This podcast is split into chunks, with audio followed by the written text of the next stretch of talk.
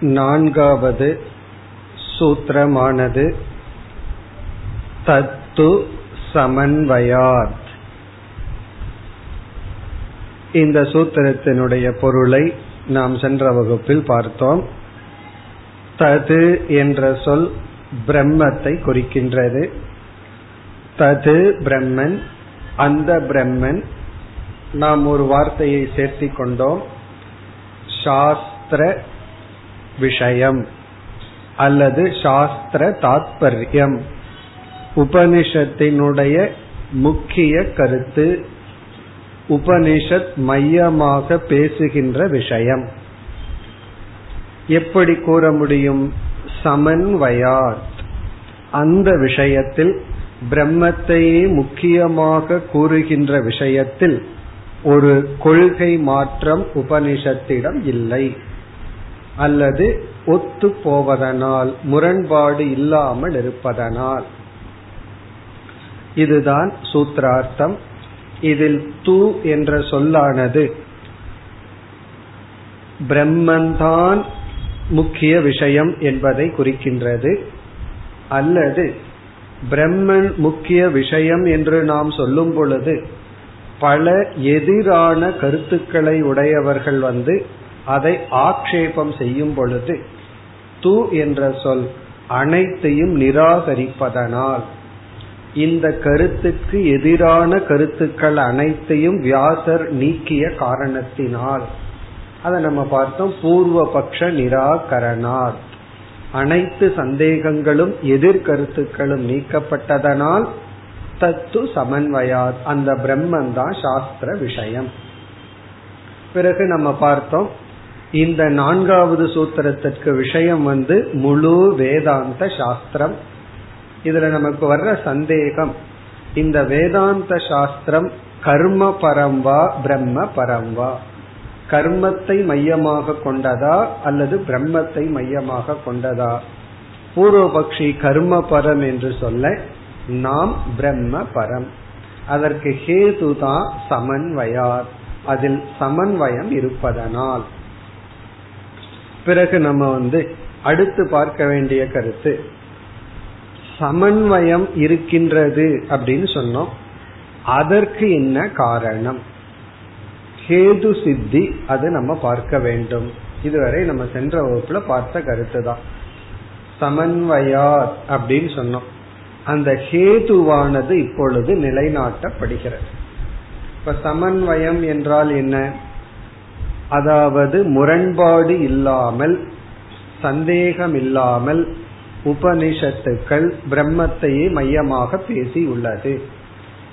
இப்போ உபனிஷத் பிரம்மத்தை தான் பேசுது அப்படிங்கிறதற்கு அந்த சமன்வயம் உள்ளது என்பதற்கு என்ன ஹேது? அதை இப்பொழுது பார்க்கின்றோம். அதுதான் ஷட்லிங்க ரூப மீமாம்சா துவாரா நிச்சயா அப்படின்னு நம்ம பார்க்க போறோம். ஏற்கனவே பார்த்ததுதான். ரொம்ப காலத்துக்கு முன்னாடி. ஷட்லிங்க ரூப மீமாம்சா அப்படின்னு ஒரு மீமாம்சை இருக்கு. மீமாம்சகர்கள் ஆறு விதமான ஷட்லிங்கம் என்றால் அடையாளம். இங்க லிங்கம்னா அடையாளம். ஷட்லிங்க ரூபம்னா ஆறு விதமான அடையாளத்தின் மூலமாக மீமாம்சையில் நிச்சயம் சம்பவிப்பதனால். ஷட்லிங்க ரூப மீமாம்சையா நிச்சய சம்பவாத். அதாவது ஒரு புஸ்தகம் இருக்கின்றது. அந்த புஸ்தகத்துல வந்து இதுதான் மைய கருத்து அப்படின்னு எப்படி கண்டுபிடிப்பது அப்படின்னா ஆறு விதமான அடையாளங்கள் நமக்கு இருக்கின்ற இது வந்து எங்கு பொருந்தி வருகிறதோ எந்த விஷயத்துல பொருந்துதோ அந்த விஷயம்தான் தாத்பரிய விஷயம். இதுல ஆறுமே இருக்கணுங்கிற அவசியம் இல்லை. அதுல சில இருந்தாலும் போதும் ஆறும் இருந்தாலும் போதும். இப்ப நம்ம உதாரணத்தை எல்லாம் விட்டுட்டு நேரடியா நம்ம உபனிஷத்துக்கு வருவோம். இப்ப அனைத்து உபனிஷத்துக்கள் வேதாந்தம் சொல்றோம். அந்த வேதாந்தம் வந்து பிரம்மத்தை தான் பேசுது அப்படிங்கிறதுக்கு ஆறு விதமான அடையாளங்கள் இருக்கின்றது. ஷட்லிங்கம் அப்படின்னு சொல்றோம் அந்த ஆறு என்னன்னு பார்த்துட்டு நம்ம ஒரு உபனிஷத்தை எடுத்துட்டு அது எப்படி நிச்சயம் பண்றோம் அப்படின்னு இப்பொழுது பார்ப்போம். முதல் லிங்கம் முதல் அடையாளம் உபக்கிரம உபசம்ஹாரம். உபக்ரம உபசம்ஹாரவ் உபக்ரமம் அப்படின்னா ஆரம்பம் உபசம்ஹாரகன முடிவு. உபக்ரம உபசம்ஹாரக என்றால் ஆரம்பமும் முடிவும். அதாவது உபனிஷத் எந்த விஷயத்தை மையமாக சென்ட்ரல் தீம்னு சொல்றமே தாத்பரியமா பேச விரும்புதோ அந்த விஷயத்தை உபனிஷத் ஆரம்பத்திலையும் சொல்லணும் முடிவிலையும் சொல்லி இருக்க வேண்டும். அல்லது எந்த விஷயம் ஆரம்பத்திலையும் சொல்லப்பட்டு முடிவிலையும் சொல்லப்பட்டுள்ளதோ அதுதான் முக்கிய கருத்து. இது நம்ம வந்து ஒரு எஸ்ஏ எழுதும் பொழுதும் கூட நம்ம எரியாமல் ஃபாலோ பண்ற ரூல் தான். முகவுரை இன்ட்ரோடக்ஷன் சொல்லி அதுல சென்ட்ரல் தீமை பிரசன்ட் பண்ணுவோம். பிறகு முடிவுரை கன்க்ளூஷன் சொல்லி அதே சென்ட்ரல் தீமோட நம்ம முடிப்போம். நியூஸ் படிக்கிறது இதுதான் செய்வார்கள். தலைப்பு செய்தி அப்படின்னு முக்கியமானதை முதல்ல சொல்லி விடுவார்கள். பிறகு அதனுடைய விவரம் எல்லாம் வரும். தேவையில்லாத நியூஸ் அந்த பதினஞ்சு நிமிஷத்தை நிரப்பணுமே. அதுக்காக சில நியூஸை எல்லாம் இடையில சொல்லி பிறகு கடைசியில் என்ன செய்வார்கள்? அந்த தலைப்பு செய்தியுடன் முடிவுரை செய்வார்கள். இப்ப எது முக்கியமோ அதைத்தான் முதலில் சொல்வார்கள் அதை இறுதியில் சொல்வார்கள். இப்ப பரபரப்பான முக்கியமான நியூஸ வந்து கடைசியில இடையில சும்மா சொல்ல மாட்டார்கள். ஃபர்ஸ்ட் நியூஸ் அதுதான் பிறகு கடைசியில் அதுதான். அதே போல எது முக்கியமோ அதை முதலிலும் கூற வேண்டும் இறுதியிலும் கூற வேண்டும். அப்படி பார்க்கையில பிரம்மந்தான் முதல்லையும் சொல்லப்பட்டிருக்கு கடைசியிலையும் சொல்லப்பட்டிருக்கு. எல்லா உபனிஷத்துக்களிலும் ஆரம்பத்துல பிரம்மனுடைய அறிமுகம் இறுதியில அதே பிரம்மத்தினுடைய அறிமுகத்துடன் முடிவுரை செய்யப்படும். இது வந்து முதல் குழு. லிங்கம்னா குழுன்னு சொல்றது. கண்டுபிடிப்பதற்கான அடையாளம் அறிகுறி. அப்போ உபக்கிரம உபசம்ஹாரம் இந்த முதல் முடிவு சேர்ந்து முதல் பாயிண்ட் இரண்டாவது வந்து அபியாசக. அபியாசம் என்றால் அந்த முக்கிய கருத்தை திரும்ப திரும்ப கூற வேண்டும். அத முதல்ல முடிவுல மட்டும் சொன்னா பத்தாது இடையிலையும் கூறிக்கொண்டே இருக்க வேண்டும். அதனால நியூஸ்ல பார்த்தோம்னா அந்த முக்கியமான நியூஸ் வந்து இடையிலையும் வந்துட்டே இருக்கு. அது சம்பந்தமான நியூஸ் வரும் அது மீண்டும் மீண்டும் சொல்லப்படும். இப்ப எந்த கருத்து திரும்ப திரும்ப சொல்லப்படுகிறதோ அங்கு முக்கியத்துவம் இருக்கிறது அப்படின்னு அர்த்தம்.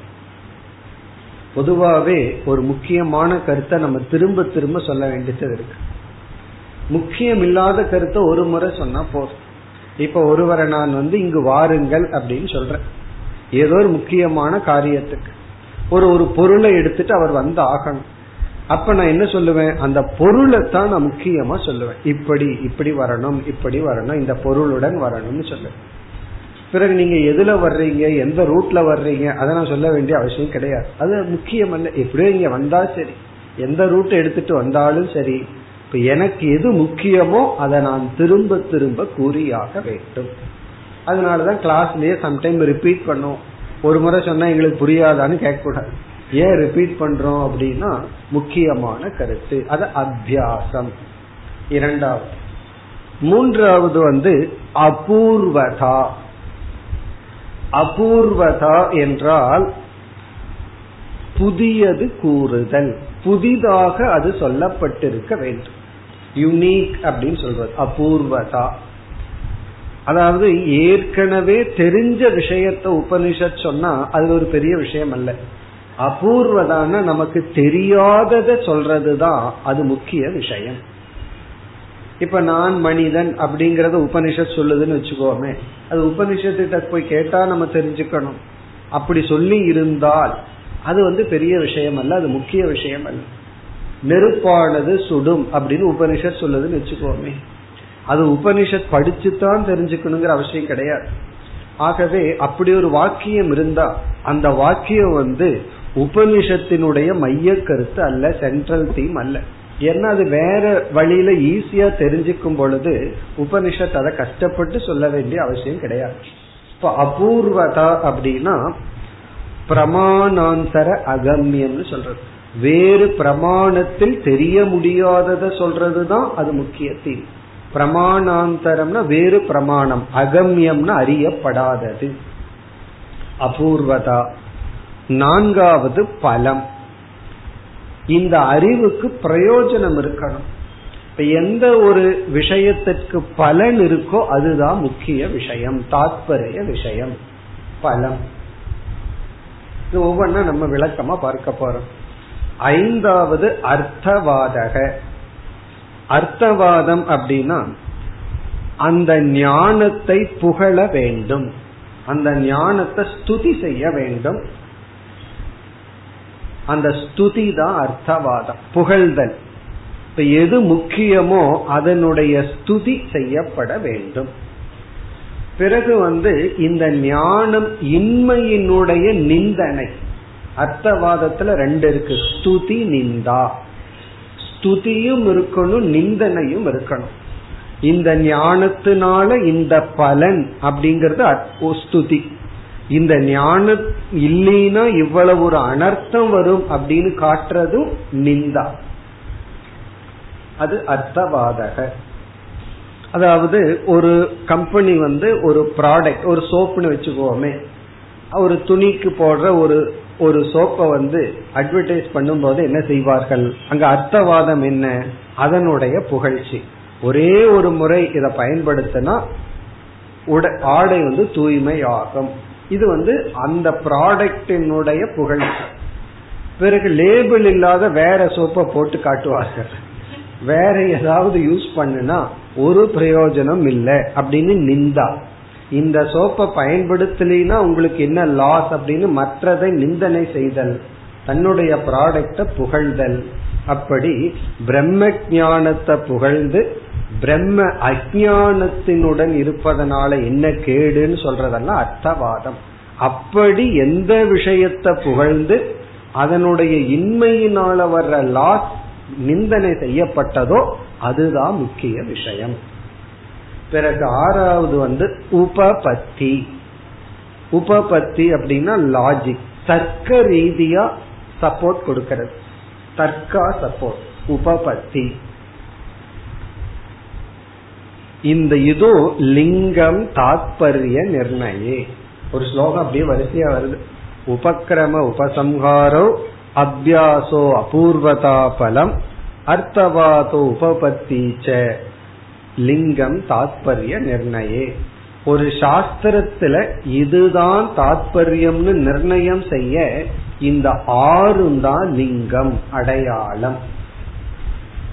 அப்ப நம்ம என்ன பண்ணணும்? ஒரு உபனிஷத்தை எடுத்துக்கணும்.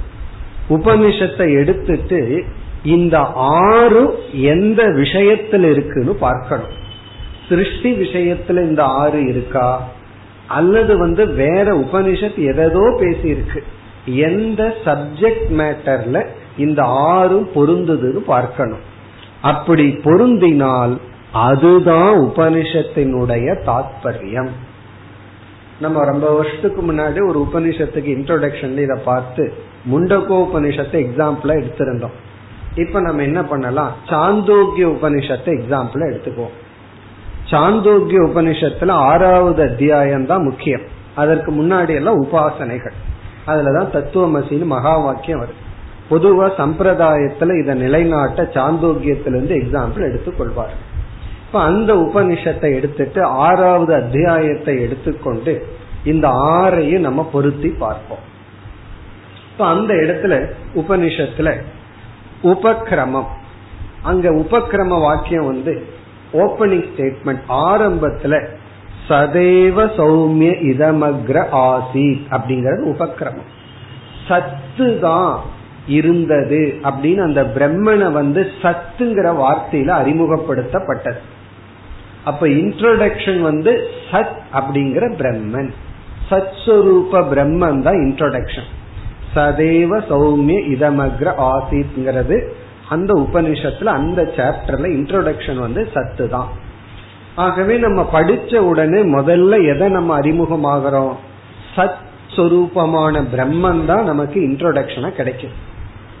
பிறகு உபனிஷத் வந்து அந்த ஆறாவது அத்தியாயத்துல பெரிய விசாரம் எல்லாம் பண்ணி கடைசியில முடிவு வந்து முடிவுரை செய்யும் பொழுது ஆறாவது அத்தியாயம் அல்ல ஆறு ஏழு எட்டு அப்படி அனைத்து அத்தியாயங்கள்ல எல்லாம் விசாரம் பண்ணி இறுதியா உபனிஷத் முடிக்கும் பொழுது ஐததாத்மியம் இதம் சர்வம் அப்படின்னு முடிவுரை செய்கிறது.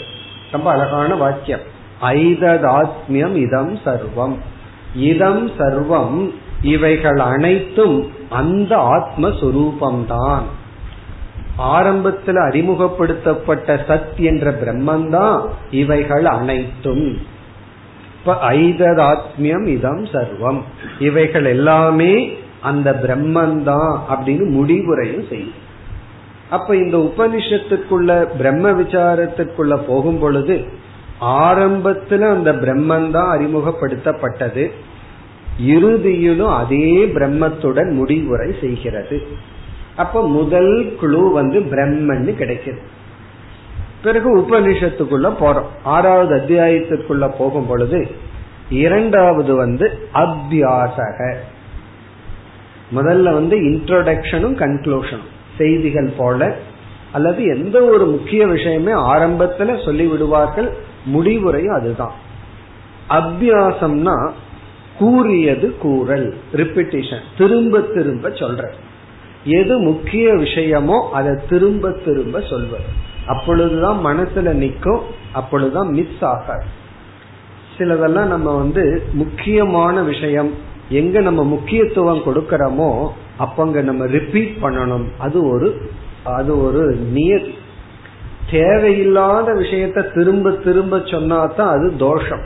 சாஸ்திரத்துல உன்னை திரும்ப சொன்னால் அது ஒரு தோஷம்னு சொல்லப்பட்டிருக்கு. புனருக்தி தோஷம்னு சொல்வார். புனருக்தி தோஷம்னா உன்னை சொன்னா அதற்கு மேல திரும்ப சொல்லக்கூடாது. ஒரு முறை சொன்னா அதோட ஸ்டாப் திரும்ப சொல்லக்கூடாது. பட் திரும்ப திரும்ப எப்ப சொல்லணும்? அதுக்கு ஒரு முக்கியத்துவம்ங்கிறத காட்டுவதற்காக சொல்லி ஆக வேண்டும். அதுதான் அத்தியாசம் அதனால பார்த்தோம் அப்படின்னா திரும்ப திரும்ப சொல்றது ஒரு ஆங்கிள் தோஷம். இனி ஒரு ஆங்கிள் அது ஒரு சாதனை. அதை கரெக்டா செய்யணும். எதை எப்ப செய்யணுமோ அதை செய்யணும். எப்ப எதை திரும்ப சொல்லணுமோ அதை சொல்லணும். எப்போ ஒரு முறை சொல்லிட்டு விடணுமோ அப்போ ஒரு முறை சொல்லிட்டு விட்டுறணும். குழந்தைகிட்ட படி படின்னு திரும்ப திரும்ப சொன்னா அது புனருக்தி தோஷம். அங்க போய் அபியாசம் பண்ணிட்டு இருக்க கூடாது. நான் அபியாசம் பண்றேன் அப்படி. அது அவங்களுக்கு தெரியும். வேற ஏதாவது அவங்கள படிக்க வைக்கிறதுக்கு பண்ணணுமே தவிர சும்மா சொல்லக்கூடாது. இப்ப எங்க திரும்ப திரும்ப சொல்லணும்? எங்க வந்து ஒரு முறை தான் சொல்லணுங்கிறது அதுதான் காமன் சென்ஸ் சொல்றது. ஆனா இந்த இடத்துல சாஸ்திரத்துல முக்கியமான விஷயம் திரும்ப திரும்ப கூற வேண்டும். அப்படி பார்க்கையில நம்ம வந்து ஆறாவது அத்தியாயத்துல தத்துவமசிங்கிற வாக்கியம் ஒன்பது முறை வந்துள்ளது. நைன் டைம்ஸ் அபியாசம். ஒன்பது ஸ்லோகம் ஒன்பது மந்திரத்துல தத்துவமசி ஸ்வேதகேதோ ஸ்வேதகேதோன்னு சொல்லி அந்த உபனிஷத் நம்ம படிச்சிருக்கோம். ஞாபகம் இருந்தா பார்க்கலாம். நைன் டைம்ஸ் ஒரு முறையா ரெண்டு முறையா பரவாயில்ல. ஒன்பது முறை தத்துவமசி தத்துவசி நீதான் பிரம்ம நீதான் பிரம்மன் சொல்லி நம்ம பார்த்து பார்த்து குருவானவர் சொல்லி இருக்கின்றார் அப்படி குரு சொல்றது போல அந்த வாக்கியம் அமைந்துள்ள இப்ப இதுல இருந்து நம்ம பார்க்கையில தத்துவமசிங்கிற இடத்துல பிரம்ம ஆத்ம ஐக்கியம்தான் திரும்ப திரும்ப கூறப்பட்டுள்ளது. மற்ற விஷயமெல்லாம் ஒரு இடத்துல பேசப்பட்டிருக்கு அவ்வளவுதான். அது இடையில வந்துட்டு போற விஷயம். திரும்ப திரும்ப வருதல். அதே போல ஒரு மூவியில ஹீரோவை பார்த்தா ஹீரோவை இன்ட்ரோடக்ஷன் கொடுக்கறதா அங்க தாத்பரியம். முடிவு அவரு தான் வருவார். ஒன்னா உயிரோடு இருப்பார் இல்ல இறந்திருப்பார் கடைசியில. இடையில அபியாசம் அவரே வந்துட்டு இருப்பார். வேற ஆள் அதிகமா வந்தா அது ஹீரோ கிடையாது. யாரு அதிகமா திரும்ப திரும்ப வருகிறார்களோ யாரு பிரதானமா அறிமுகப்படுத்தப்படுகிறார்களோ யாரு பிரதானமா முடிவுரை செய்கிறாரோ அவர் தான் ஹீரோ. அதே பிரின்சிபிள் தான். இங்க நமக்கு ஆறாவது அத்தியாயத்துல ஹீரோ யாருன்னா? பிரம்மன் தான். ஏன்னா அவரு தான் அறிமுகப்படுத்தப்பட்டு இப்பெல்லாம் பார்ப்போம். இந்த அறிமுகப்படுத்துறதுலயே ஒரு பெரிய டெக்னிக் இருக்கு. முடிக்கிறதுலயே ஒரு டெக்னிக் இருக்கு. பிறகு அபியாசம் அது ரிப்பிட்டிஷன் இது இரண்டாவது. மூன்றாவது வந்து அபூர்வதா. அபூர்வதா. அபூர்வதா அப்படின்னா இந்த விஷயம் வேற எந்த இடத்திலையும் நம்ம அறிந்து கொள்ள முடியாது. பிரம்மத்தை தெரிஞ்சுக்கணும் அப்படின்னா வேற எந்த சாஸ்திரத்திற்குள்ள போனாலும் அந்த பிரம்மத்தை பற்றி அங்க பேச்சு இருக்காது. இந்த உபனிஷத்துல தான் பிரம்மன் பேசப்பட்டிருக்கு. வேற இடங்கள் வேற பிரமாணத்துக்குள்ள போனோம்னா அந்த பிரமாணம் அறிவை கொடுக்கும் கருவி பிரம்மத்தை தவிர மற்ற அறிவை தான் கொடுக்கும். நான் பிரம்மத்தை புரிஞ்சுக்கணும் அதுக்காக கண்ணை பயன்படுத்துறேன் அப்படின்னா நம்ம கண்ணு வந்து பிரம்மத்தை காட்டாது. அல்லது வந்து நாக்க பயன்படுத்துறேன் அப்படின்னா நாக்கு வந்து பிரம்மத்தை காட்டாது. தர்க்கத்தை பயன்படுத்தினாலும் தெரிந்து கொள்ள முடியாது. இப்ப அத உபனிஷத் வந்து அஸ்தூலம் அணுகு அஹ்ரஸ்வம். இது வந்து ஸ்தூலம் அல்ல இது வந்து சூக்மம் அல்ல அப்படின்னு சொல்லி மற்ற பிரமாணத்தினால அறிய முடியாதுங்கிறத இங்க சாந்தோக்கியத்துல உபனிஷத் காட்டி கொடுக்கிறது. அதாவது அஸ்தூலம் எக்ஸெட்ரா போன்ற வாக்கியங்கள். அஸ்தூலம்னா அது ஸ்தூலமா இருந்தா கண்ணில் பார்த்துடலாம் கையில தொட்டு தெரிஞ்சுக்கலாம். இது வந்து பிரத்யக்ஷ பிரமாணத்தினால தெரிந்து கொள்ள முடியாது. வேறு பிரமாணத்தினால அறிந்து கொள்ள முடியாது அப்படிங்கறத உபனிஷத் நமக்கு காட்டி கொடுக்கிறது. அத்ரேஷ்யம் அக்ராஹியம் அகோத்திரம் அவர்ணம்னு ஒரு உபனிஷத்துல சொல்லப்பட்டிருக்கு குண்டகத்துல அது வந்து கண்ணுல தெரிந்து கொள்ள முடியாது அக்ராஹியம் கர்மேந்திரியத்துல கிரகிக்க முடியாது.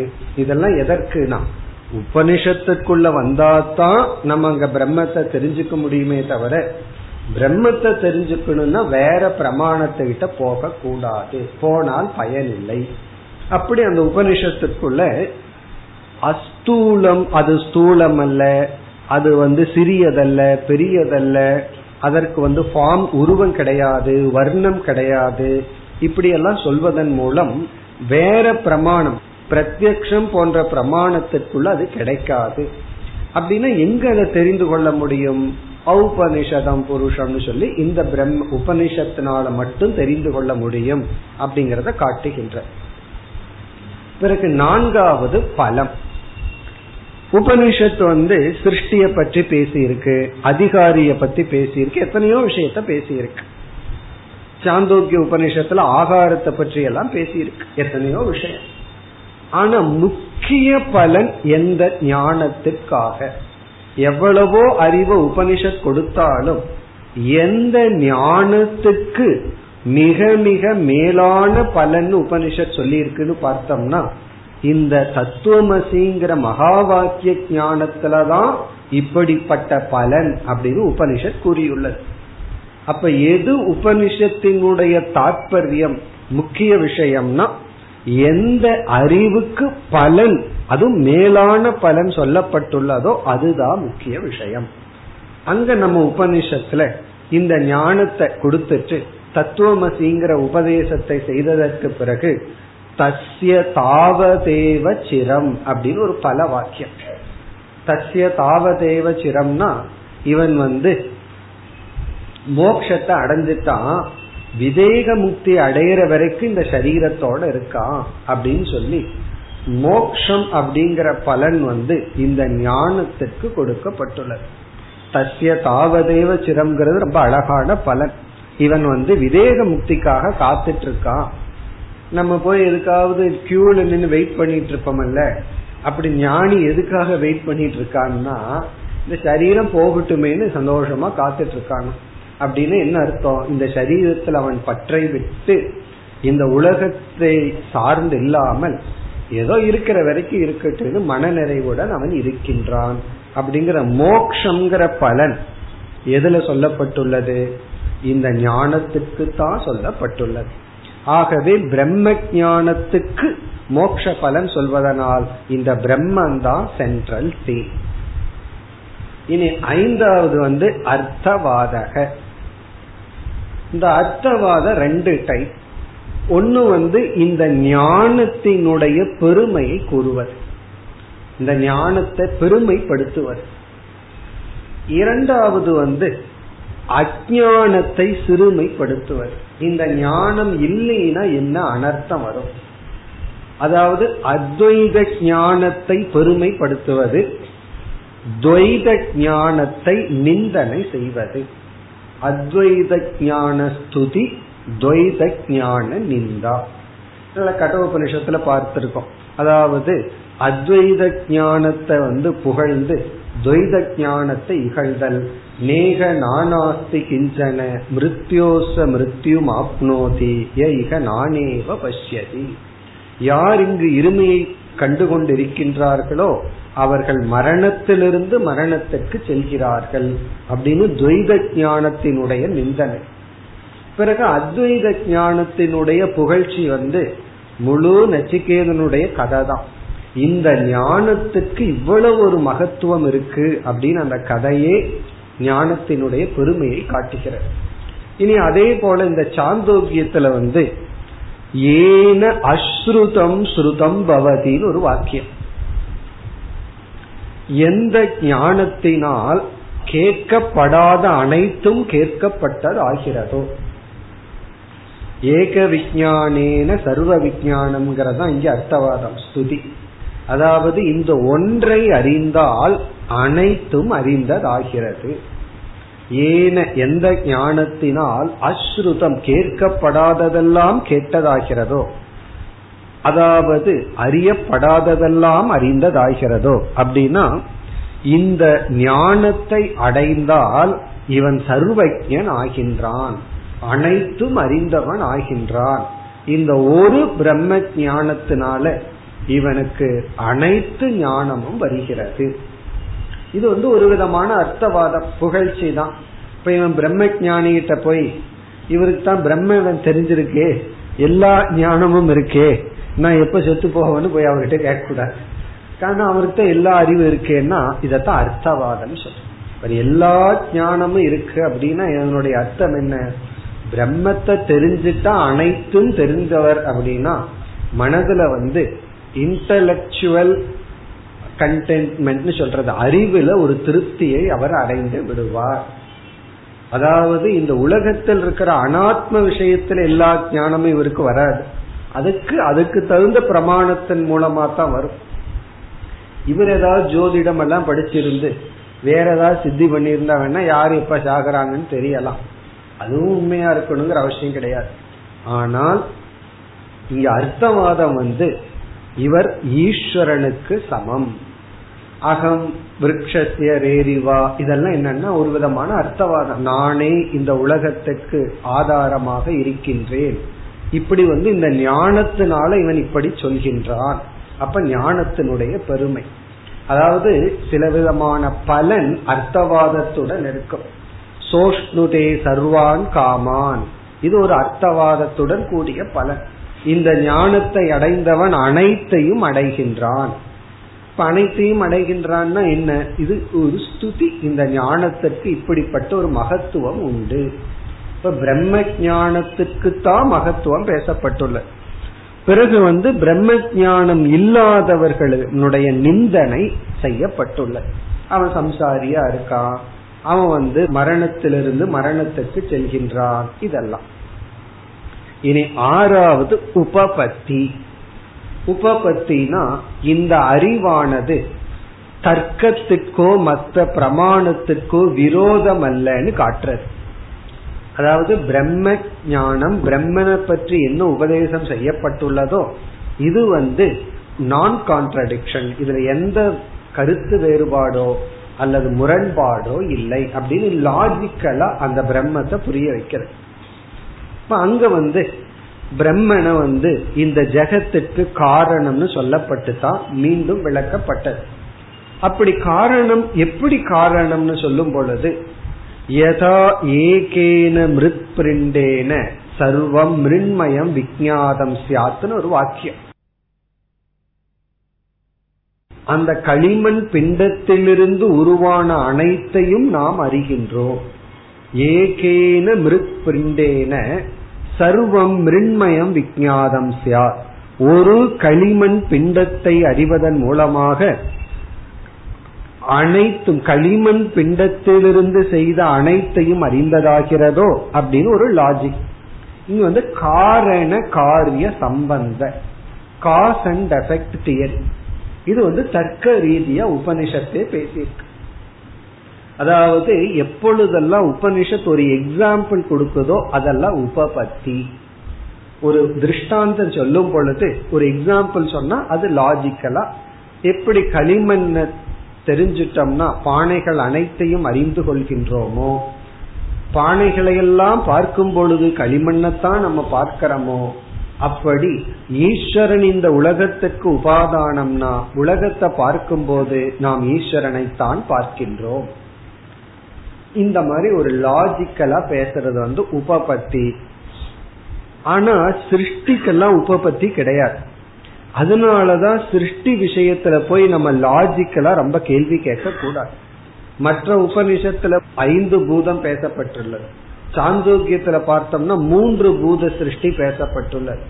ஏன் மூன்று பூதம்? மற்ற உபநிஷத்துல அஞ்சு பூதம் பேசப்பட்டிருக்கே. சாந்தோக்கியத்துல வந்து வாயுவையும் விட்டாச்சு ஆகாசத்தையும் விட்டாச்சு. காரணம் என்ன அப்படின்னா தாத்பரியம் இல்லை. அங்க உபபத்தி கிடையாது. நான் ஏன் வந்து வாயுவையும் சொல்லல ஆகாசத்தையும் சொல்லலன்னு அங்க வந்து குருவானவர் சொல்லவில்லை. காரணம் என்ன? அது முக்கியத்துவம் இல்லை. ஆனா பிரம்ம விஷயத்துலதான் உபபத்தி உள்ளது. உபபத்தினா லாஜிக்கல் ஸ்டேட்மெண்ட் தர்க்க ரீதியாக அதற்கு ஒரு சப்போர்ட் கொடுக்கறது. தர்க்கா சப்போர்ட் கொடுக்கறதா உபபத்தி. இப்படி நம்ம ஒரு எக்ஸாம்பிள் எடுத்துட்டு பார்த்தோம். இந்த சாந்தோக்கியத்துல ஆறாவது அத்தியாயத்துக்குள்ள போய் பார்த்தோம்னா இந்த ஆறுமே பொருந்தி வருகின்றது. யாரு விஷயத்துல பிரம்ம விஷயத்துல பொருந்துவதனால் நம்ம என்ன முடிவு பண்றோம்? அந்த உபனிஷத்துல ஆறாவது அத்தியாயத்துல பிரம்மந்தான் தாத்பரிய விஷயம். இப்படி நம்ம பார்த்த அனைத்து உபனிஷத்துக்குள்ள போனாலும் இந்த ஆறுமே பொருந்தி வரும். சில சின்ன உபநிஷத்துல ஒன்னு ரெண்டு இல்லாம இருக்கலாம். ஆனால் எல்லா உபனிஷத்துக்களிலும் இந்த லிங்கங்கள் இருப்பதனால் நம்ம என்ன முடிவுக்கு வர்றோம்? உபனிஷத்துக்களினுடைய மைய கருத்து சென்ட்ரல் தீம் பிரம்மன் தான். இப்ப நம்ம என்ன சொல்றோம்? பிரம்மணக சமன்வயாத் பிரம்மத்துக்கு சமன்வயம் இருப்பதனால் வேத பிரமாண கத்துவம் வேதம்ங்கிறதை பிரமாணமாக கொண்டுள்ளது அல்லது வேத தாத்பரிய விஷயத்துவம். இப்ப பிரம்மணக சமன்வயா பிரம்மத்துக்கு சமன்வயம் இருப்பதனால் பிரம்ம விஷயத்தில் சமன்வயம் இருப்பதனால் உபனிஷத் தாத்பரியம் பிரம்ம. சமன்வயம் இருக்குன்னு நீங்க எப்படி சொல்கிறீர்கள்? ஷட்லிங்க நிரூபணாத் சமன்வயத்துவம். அதை இப்ப பார்த்தோம். ஷட்லிங்க நிரூபணால் ஆறு லிங்கமும் கூடி நிரூபிக்கப்பட்டதனால் சமன்வயத்துவம். அப்ப சமன்வயம் இருக்குங்கிறத நிலைநாட்டுவது இப்ப நம்ம பார்த்த ஆறு லிங்கங்கள். இந்த ஆறு அடையாளம் இருந்தா சமன்வயம் இருக்குன்னு அர்த்தம். சமன்வயம் இருக்கிறதுனால பிரம்மந்தான் தாத்பரியம். அப்போ வியாச பகவானுடைய சூத்திரத்துல தத்து சமன்வயார் சமன்வயம் இருப்பதனால் அப்படின்னு சொல்லிட்டார். சமன்வயம் இருக்கிறத காரணமா காட்டி ஹேதுவா காட்டி அவருடைய சாத்தியம் பிரம்மன் தான் தாத்பரியம். நம்ம வந்து விளக்காசிரியர் சங்கரர் என்ன பண்றார்? அந்த சமன்வயம் இருக்குங்கிறத நிலைநாட்டுற இப்ப வியாசர் சமன்வயம் இருக்குன்னு சொல்லிட்டு நிறுத்திட்டார். சங்கரர் வந்து அந்த சமன்வயம் இல்லைன்னு ஒருத்தன் கொஸ்டின் பண்ணலாமே. உடனே சங்கரர் என்ன செய்துள்ளார்? தாத்பரிய விஷயம். சமன்மையை இருக்குங்கிறத நாங்க எப்படி நிலைநாட்டணும்னா ஷட்லிங்க நிரூபணாத் சமன்வயத்துவம். ஷட்லிங்க நிரூபணம்னு எப்படி நிலைநாட்டுவதுனா அதை நம்மளாக அப்ளை பண்ணி பார்க்கணும். அதைத்தான் நம்ம வந்து ஒரு உபனிஷத்தை எடுத்துட்டு அப்ளை பண்ணி பார்த்தோம். இது வேற இடத்துல கிடையாது.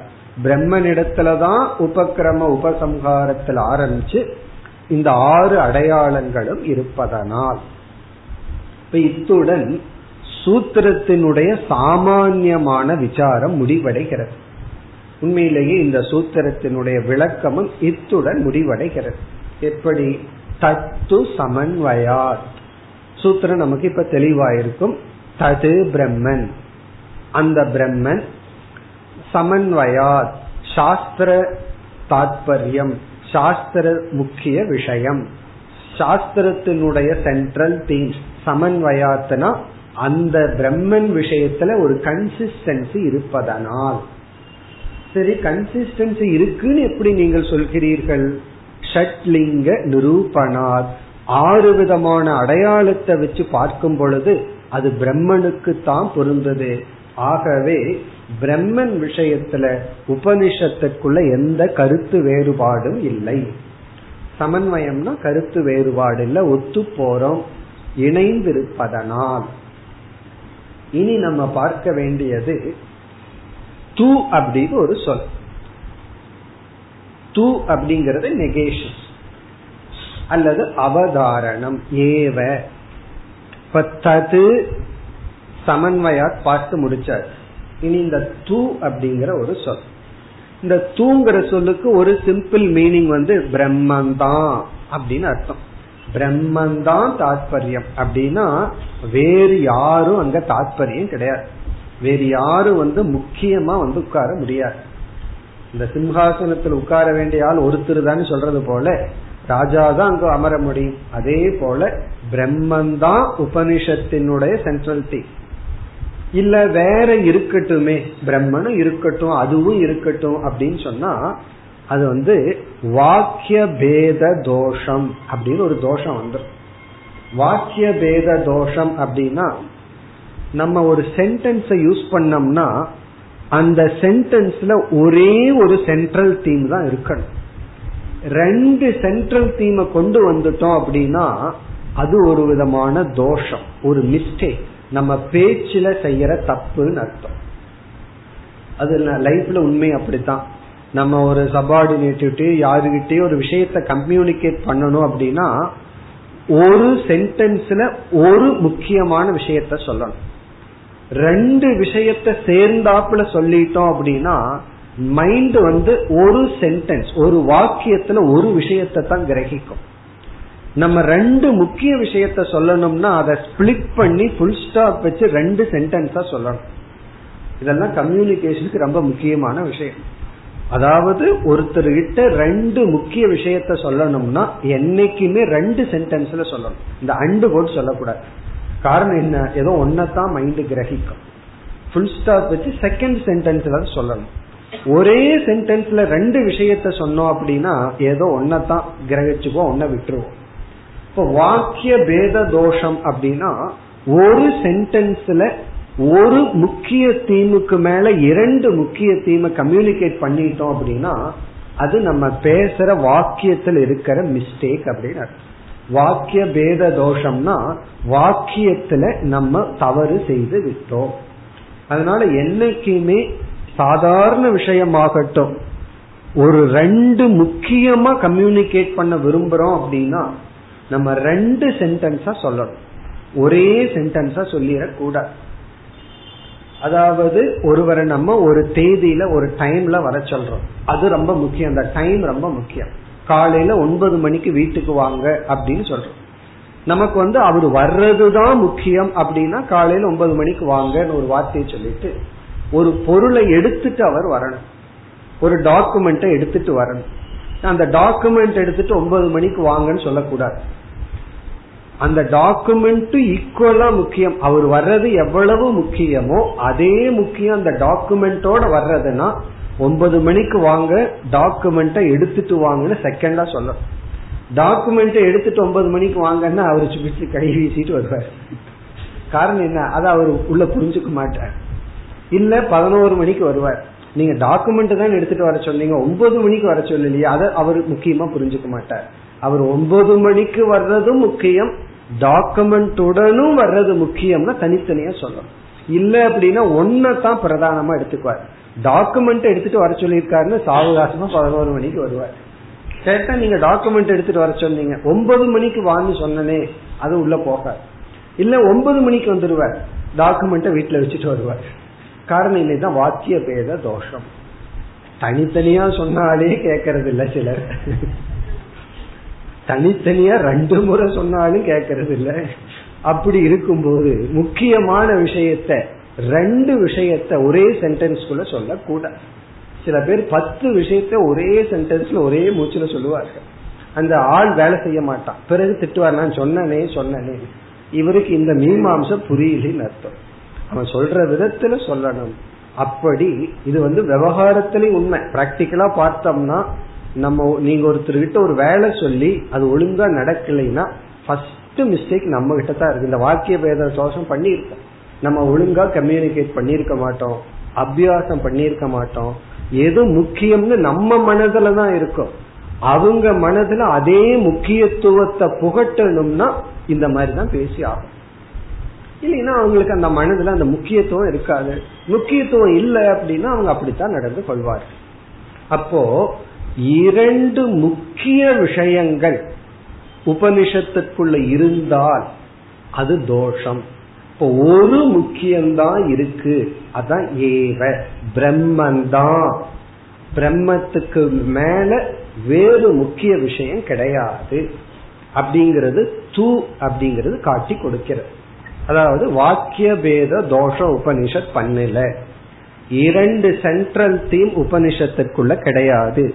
ஒரே ஒரு மைய கருத்து தான் அதனால மீதி எல்லாமே அந்த மைய கருத்தினுடைய அடிப்படையில் ஆல்டர் பண்ணலாம். பிறகு இரண்டாவது அர்த்தம் வந்து தூ அப்படிங்கிறதுக்கு பிரம்மந்தான் முக்கிய கருத்துன்னு நம்ம சொன்னதற்கு பிறகு யாரெல்லாம் இந்த கருத்துக்கு எதிரா இருக்காங்களோ அவர்களையெல்லாம் நீக்குதல். அவர்களையெல்லாம் நீக்குதல். அந்த எதிரான கருத்தை கொண்டவன பூர்வ பக்ஷின்னு பார்க்கிறோம் சொல்றோம். அந்த பூர்வ பக்ஷி நிராகரணம். பூர்வ பட்சத்தை நீக்கிறது தூ அப்படிங்கிறது அப்ப வியாசர் என்ன சொல்ற தூ அப்படிங்கிற ஒரே வார்த்தையில மீண்டும் ஒரு ஹேது சொல்ற பூர்வ பட்ச நிராகரணாச்ச. பூர்வ பட்சமானது நீக்கப்பட்டதனால் நான் சொல்றதுதான் சரி. நான் சொல்றதுதான் சரி காரணம் என்ன? இதற்கு எதிராக இருக்கிறவங்களுடைய அனைத்து கருத்தையும் நான் நெகேட் பண்ணிட்டேன். நிராகரணம்னா negation I have negated everything அப்படின்னு சொல்ற அப்படின்னு இந்த சூத்திரத்துல தூ சொல்லி என்டையர் பிரம்மசூத்திரம் இந்த தூ தான் அவருடைய ஒரு தூவை அவரே மீதி ஐநூத்தி ஐம்பத்தோரு சூத்திரத்துல விளக்குறார். அவர் என்ன செய்யறார்? இனிமேல் வருகின்ற சூத்திரங்கள் வந்து இரண்டே இரண்டு தாற்பயம் தான் ஒன்று வந்து பிரம்மந்தான் அப்படிங்கறத நிலைநாட்டும். உபனிஷத்துல வாக்கியங்களை எடுத்துக்கொண்டு பிரம்மந்தான் சென்ட்ரல் தீம் அப்படின்னு பாசிட்டிவா நிலைநாட்டுதல். அது ஏவக்கார அர்த்தம். ஏவன் சொன்னமே அந்த அர்த்தத்துல. இனி ஒரு போர்ஷன் வந்து யாரெல்லாம் தவறான கருத்துடன் இருக்கிறார்களோ அந்த கருத்தை எடுத்துட்டு அதை நீக்குதல். அப்ப இனிமேல் உள்ள பிரம்மசூத்திரத்துல ரெண்டே தீம் தான். ரெண்டு விஷயம்தான் இருக்கு. ஒன்று உபனிஷத் மந்திரத்தை எடுத்துட்டு பிரம்மந்தான் பேசப்பட்டுள்ளது அப்படின்னு நிலைநாட்டுதல் பாசிட்டிவா இனி ஒன்று தவறான கருத்தை எடுத்துட்டு அதை நீக்குதல். சில பேர் தப்பான கருத்தை சொன்னா சில ஆள் கேட்கவே மாட்டார்கள்.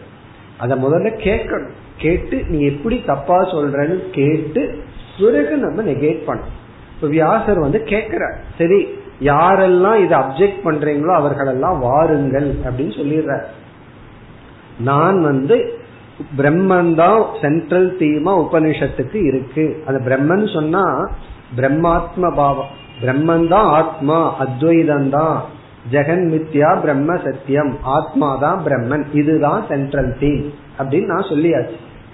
யாரெல்லாம் இதை அப்செக்ட் பண்றீங்களோ அவங்க எல்லாம் வாங்கன்னு சொல்லிட்டார் வியாசர்.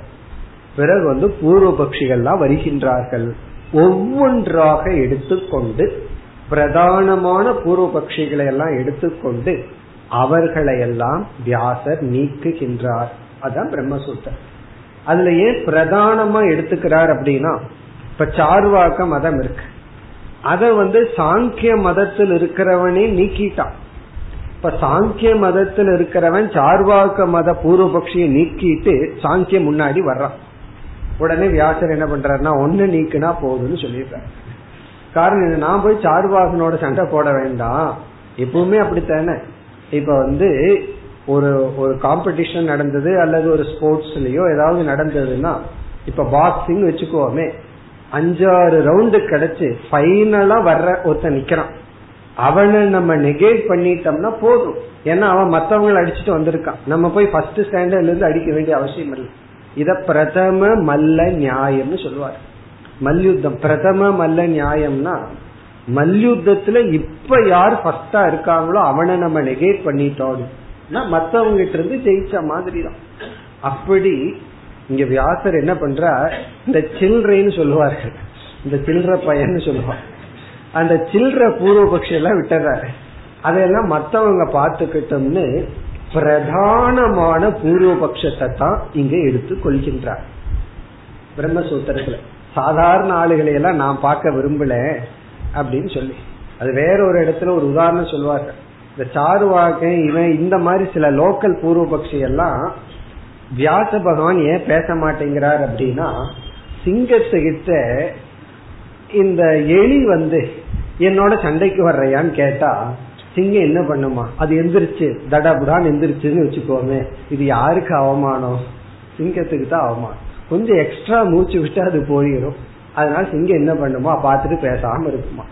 அதே போல இந்த சார்வாகன் போன்ற நாஸ்திகர்கள் நாஸ்திக தர்ஷனவாதிகள் வந்து வியாசர் கிட்ட வந்தா வியாசர் பேசவே மாட்டார்.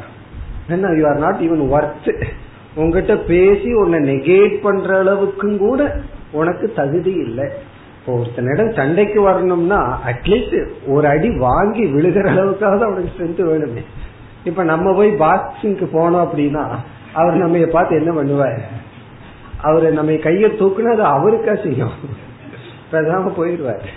அதே போல வியாச பகவான் வந்து நாஸ்திக தர்ஷனத்தை சீரியஸா எடுத்துக்கவே இல்லை. யார் வந்து பிரதானமா கொஞ்சம் யோசனை செய்து அதனாலதான் நாஸ்திகர்கள் கிட்ட நம்ம பேசக்கூட. பேசுனா நமக்கு வந்து நல்லா இல்லை. காரணம் என்ன? அது பேசுறதுக்கும் கூட அவர்கள் தயாரா இல்லை.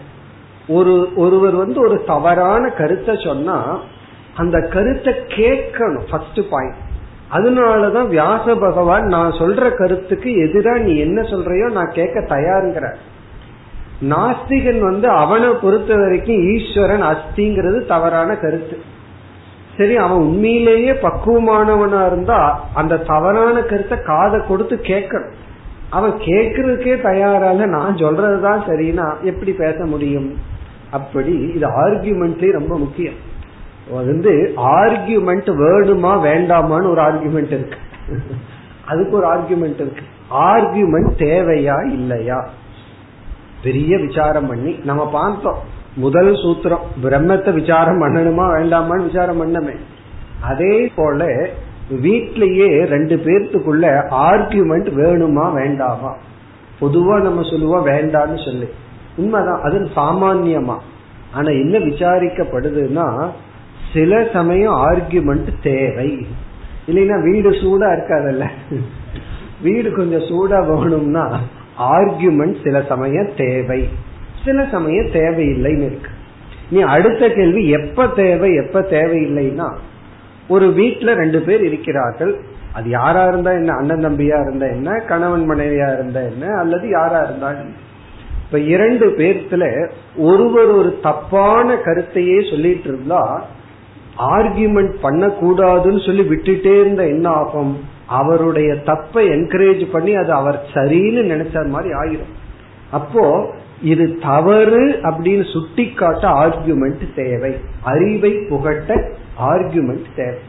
பிறகு அந்த ஆர்கியூமெண்ட் வந்து அவருக்கு அறிவை புகற்றதை விட அதிகமான சங்கடம் வருதுன்னு வச்சுக்கோங்க அப்ப தேவையில்லை. இப்ப ஆர்குமெண்ட் வந்து நல்லதா ஒரு கன்ஸ்ட்ரக்டிவான பலனை கொடுப்பதா இருந்தா மஸ்ட் ஆர்குமெண்ட் வந்து நமக்கு சங்கடத்தை கொடுக்கும் சிரமத்தை கொடுக்க அதிகமான டேமேஜ கொடுக்கும்னா ஆர்குமெண்ட் கூடாது. இப்போ அங்கேயும் நம்ம காமன் சென்ஸை தான் பயன்படுத்தணும் எப்போ ஆர்கியூ பண்ணணும் எப்போ ஆர்கியூ பண்ணக்கூடாது. இந்த ஆர்குமெண்ட் வந்து நல்லதை கொடுக்கும்னா செய்யணும். நல்லதை கொடுக்காதுன்னா செய்யக்கூடாது. ஏன்னா என்டையர் பிரம்மசூத்திரமே ஆர்கியூமெண்ட் இது வந்து தர்க்க பிரதானம் தர்க்க பிரதானம் ஏற்கனவே பார்த்திருக்கோம். பிரஸ்தான திரயத்துல உபனிஷத் வந்து ஸ்ருதி பிரஸ்தானம். பகவத்கீதா ஸ்மிருதி பிரஸ்தானம். பிரம்மசூத்திரம்ங்கிறது நியாய பிரஸ்தானம். அதனாலதான் பிரம்மசூத்திரத்துக்குள்ள போனோம் அப்படின்னா தர்க்க ரீதியாகவே நம்ம வந்து பேசிட்டு போவோம் சிந்திச்சுட்டு போவோம். அதனாலதான் பிரம்மசூத்திரம் படிக்கிறதுக்கு தர்க்க சாஸ்திரம் படிச்சிருக்கணும்னு சொல்லுவார் இந்த நாலு சூத்திரம் படிக்கிறதுக்கல்ல இதற்கு மேல படிக்கணும்னா நல்லா தர்க்கம் படிச்சிருக்கணும். இதற்கு மேல புத்திய ஷார்பன் பண்ணணும்னா பிரம்மசூத்திரம் யூஸ் ஆகும். இல்ல நான் ஏற்கனவே உபனிஷத்துக்குள்ள எல்லாம் புத்திய ஷார்பன் பண்ணிட்டேன் அப்படின்னா வேண்டாம் தான் அதிகமா ஷார்பன் பண்ணக்கூடாது. கத்தியை சும்மா தீட்டிட்டே இருந்தா என்ன ஆகும்னா? அதுக்கும் ஒரு லிமிட் இருக்கு. அப்படி இனிமேல் நம்ம பார்க்க போறது இந்த தூ தான் அதாவது பூர்வபக்ஷ நிராகரணம். பூர்வபக்ஷ நிராகரணம். இங்க யார் முக்கிய பூர்வ பட்சிகள் அதை இப்ப நம்ம பார்க்க போறோம். ஃபர்ஸ்ட் வந்து ஆஸ்திக தர்ஷனம். ஆஸ்திக தர்ஷனத்துடன் இருப்பவர்கள் தான் நம்ம பூர்வபக்ஷிகள். நாஸ்திக தர்ஷனம் வியாசருக்கு ஒரு பொருட்டே கிடையாது. சரீரம் தான் ஆத்மான்னு சொல்லிட்டு இருக்கிறவங்கிட்ட வியாசர் பேசவே மாட்டேன் சொல்லிட்டு இருந்து விட்டுருவார். நாஸ்திக தர்ஷனம். இங்க நாஸ்திகம்னா வேதத்தை நான் ஒத்துக்க மாட்டேன். ஈஸ்வரனை நான் ஏற்றுக்கொள்ள மாட்டேன் அப்படின்னு சொல்றவங்க கிட்ட பேச்சு கிடையாது. ஆஸ்திக தர்ஷனம்னா வேதத்தை பிரமாணமா எடுத்துக்கொண்டவர்கள் முக்கியமா. அதாவது சாஸ்திரத்தை பிரமாணமாக கொண்டவர்கள். அந்த ஆஸ்திக தர்ஷனத்தினுடன் இருப்பவர்கள் தான் இப்ப நம்ம பூர்வபக்ஷிகள். அதாவது ஈஸ்வரனுடைய அஸ்தித்துவமும் வேதத்தை ஏற்றுக்கொண்டவர்கள் தவறான கருத்துடன் இருக்கின்றார்கள். அவர்களைத்தான் நம்ம பதில் சொல்லி நம்ம நம்மளுடைய கருத்தை நிலைநாட்டணும். அவங்களுக்கு புரிய வச்சா நல்லது. அவங்களுக்கு புரியலன்னா நம்ம கையில கிடையாது. ஆனா நம்ம ஃபர்ஸ்ட் சேஃப் கார்டு பண்ணிக்கிறோம்.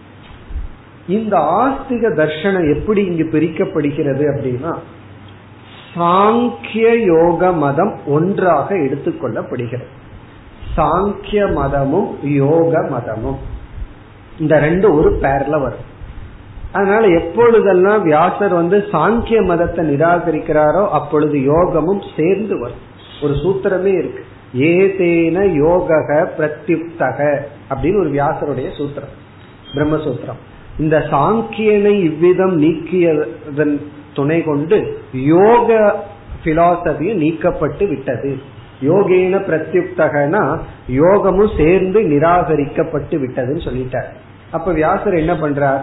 சாங்கிய மதம் யோக மதத்தையும் கம்பைன் பண்ணி அந்த கருத்துக்களை நிராகரிக்கின்றார். இங்க சாங்கிய மதம்னா கபிலர் அப்படின்னு ஒருவர் ஒரு மதத்தை உருவாக்கினார். பாகவதத்துல கபிலர்னு ஒருத்தர் வர்றாரு. அவரு வேறு. அவர் அத்வைத்த பேசுறவர். இங்கு சாங்கியத்து ஒரு கபிலருங்கிற மகரிஷி. அவர் வந்து ஆத்மாவை ஏற்றுக்கொள்கின்றார். ஆனா பல ஆத்மான்னு சொல்லுவார். பிரகிருதி இந்த உலகம் சத்தியம்னு சொல்லப்பட்டுள்ளது. புருஷங்கிற தத்துவம் எல்லாம் பேசப்பட்டுள்ளது. வேதாந்தத்துக்கு க்ளோஸா பல கருத்துக்கள் பேசப்பட்டுள்ளது. யோக மதம் அப்படின்னு ஒரு மதம். பதஞ்சலி வந்து யோக சூத்திரத்தை எழுதினார். பதஞ்சலி யோக மதத்தை உருவாக்கவே இல்லை. அவர் ஒரு சூத்திரத்தை எழுதிட்டு போயிட்டார். ஆனா சூத்திரத்தின் அடிப்படையில் பின்னாடி ஒரு யோக மதம் உருவாகி விட்டது. ஆகவே பதஞ்சலி நமக்கு பூர்வபக்ஷி அல்ல. பதஞ்சலியினுடைய யோக சூத்திரத்துல நமக்கு எந்த விதமான முரண்பாடு இல்லை. அதை பேஸ் பண்ணி பின்னாடி ஒரு மதம் உருவாகி விட்டது. ஒரு பிலாசபி அது வந்து சாங்கியனுக்கு almost close Sankhya philosophy yoga philosophy ஒரு இரு இடத்துல தான் டிஃபரன்ஸ் ஆஃப் ஒப்பீனியன் இருக்கே தவிர மேக்சிமம் சேர்ந்து போகும் அப்ப யோகா பிலாசபர் என்ன செய்தார்கள்? சாங்கியர்களுடைய பிலாசபி அப்படியே எடுத்துட்டு கொஞ்சம் ஆல்டர் பண்ணி ஒரு பிலாசபியை எடுத்துக்கொண்டார்கள். இது வந்து ஒரு மேஜர் பூர்வபக்ஷமா பிரம்மசூத்திரத்துல விசாரிக்கப்பட்டுள்ளது. ஏன்னா நம்ம நாலாவது சூத்திரத்தோட நிறுத்துறதுனால இதற்கு பிறகு என்ன நடந்ததுங்கிறதை நம்ம இங்கேயே பார்க்க போறோம். இப்ப சாங்கிய பூர்வ பட்சம் அதெல்லாம் நம்ம சுருக்கமா பார்க்க போறோம். யோகா பூர்வ பட்சம் அதை எடுத்துட்டு அதை வந்து வியாசர் நிராகரித்து அது தப்புன்னு நிலைநாட்டுகின்றார். இரண்டாவது பேர் நியாய வைசேஷிக மதம். நியாய மதம் வைசேஷிக மதம். நியாய பிலாசபி தர்க்க மதம். வைசேஷிக மதம்னு இனி ஒரு மதம் இருக்கு. இந்த ரெண்டு ஆல்மோஸ்ட் சேம் கொஞ்சம் டிஃபரன்ஸ் ஆஃப் ஒப்பீனியன் இருக்கு. இதையும் நிராகரிக்கின்றார். மூன்றாவது பூர்வ மீமாம்சா. பூர்வ மீமாம்சா. வேதத்தினுடைய முதல் பாகம் கர்ம காண்டம். இப்படி நமக்கு முக்கியமா மூணு இனி ஒரு பூர்வ பட்சமும் இருக்கின்றது அப்படி நான்கு பூர்வ பட்சங்கள் வரை இருக்கின்றது அவைகளை எல்லாம் வியாசர் நிராகரிக்க போகின்றார் மேலும் அடுத்த வகுப்பில் தொடர்போம் ஓம் போர் நமத போர் நமிதம் போர் போர் நமுதச்சதேம் पूर्णस्य पूर्णमादाय पूर्णमेवावशिष्यते ॐ शान्ति शान्ति शान्तिः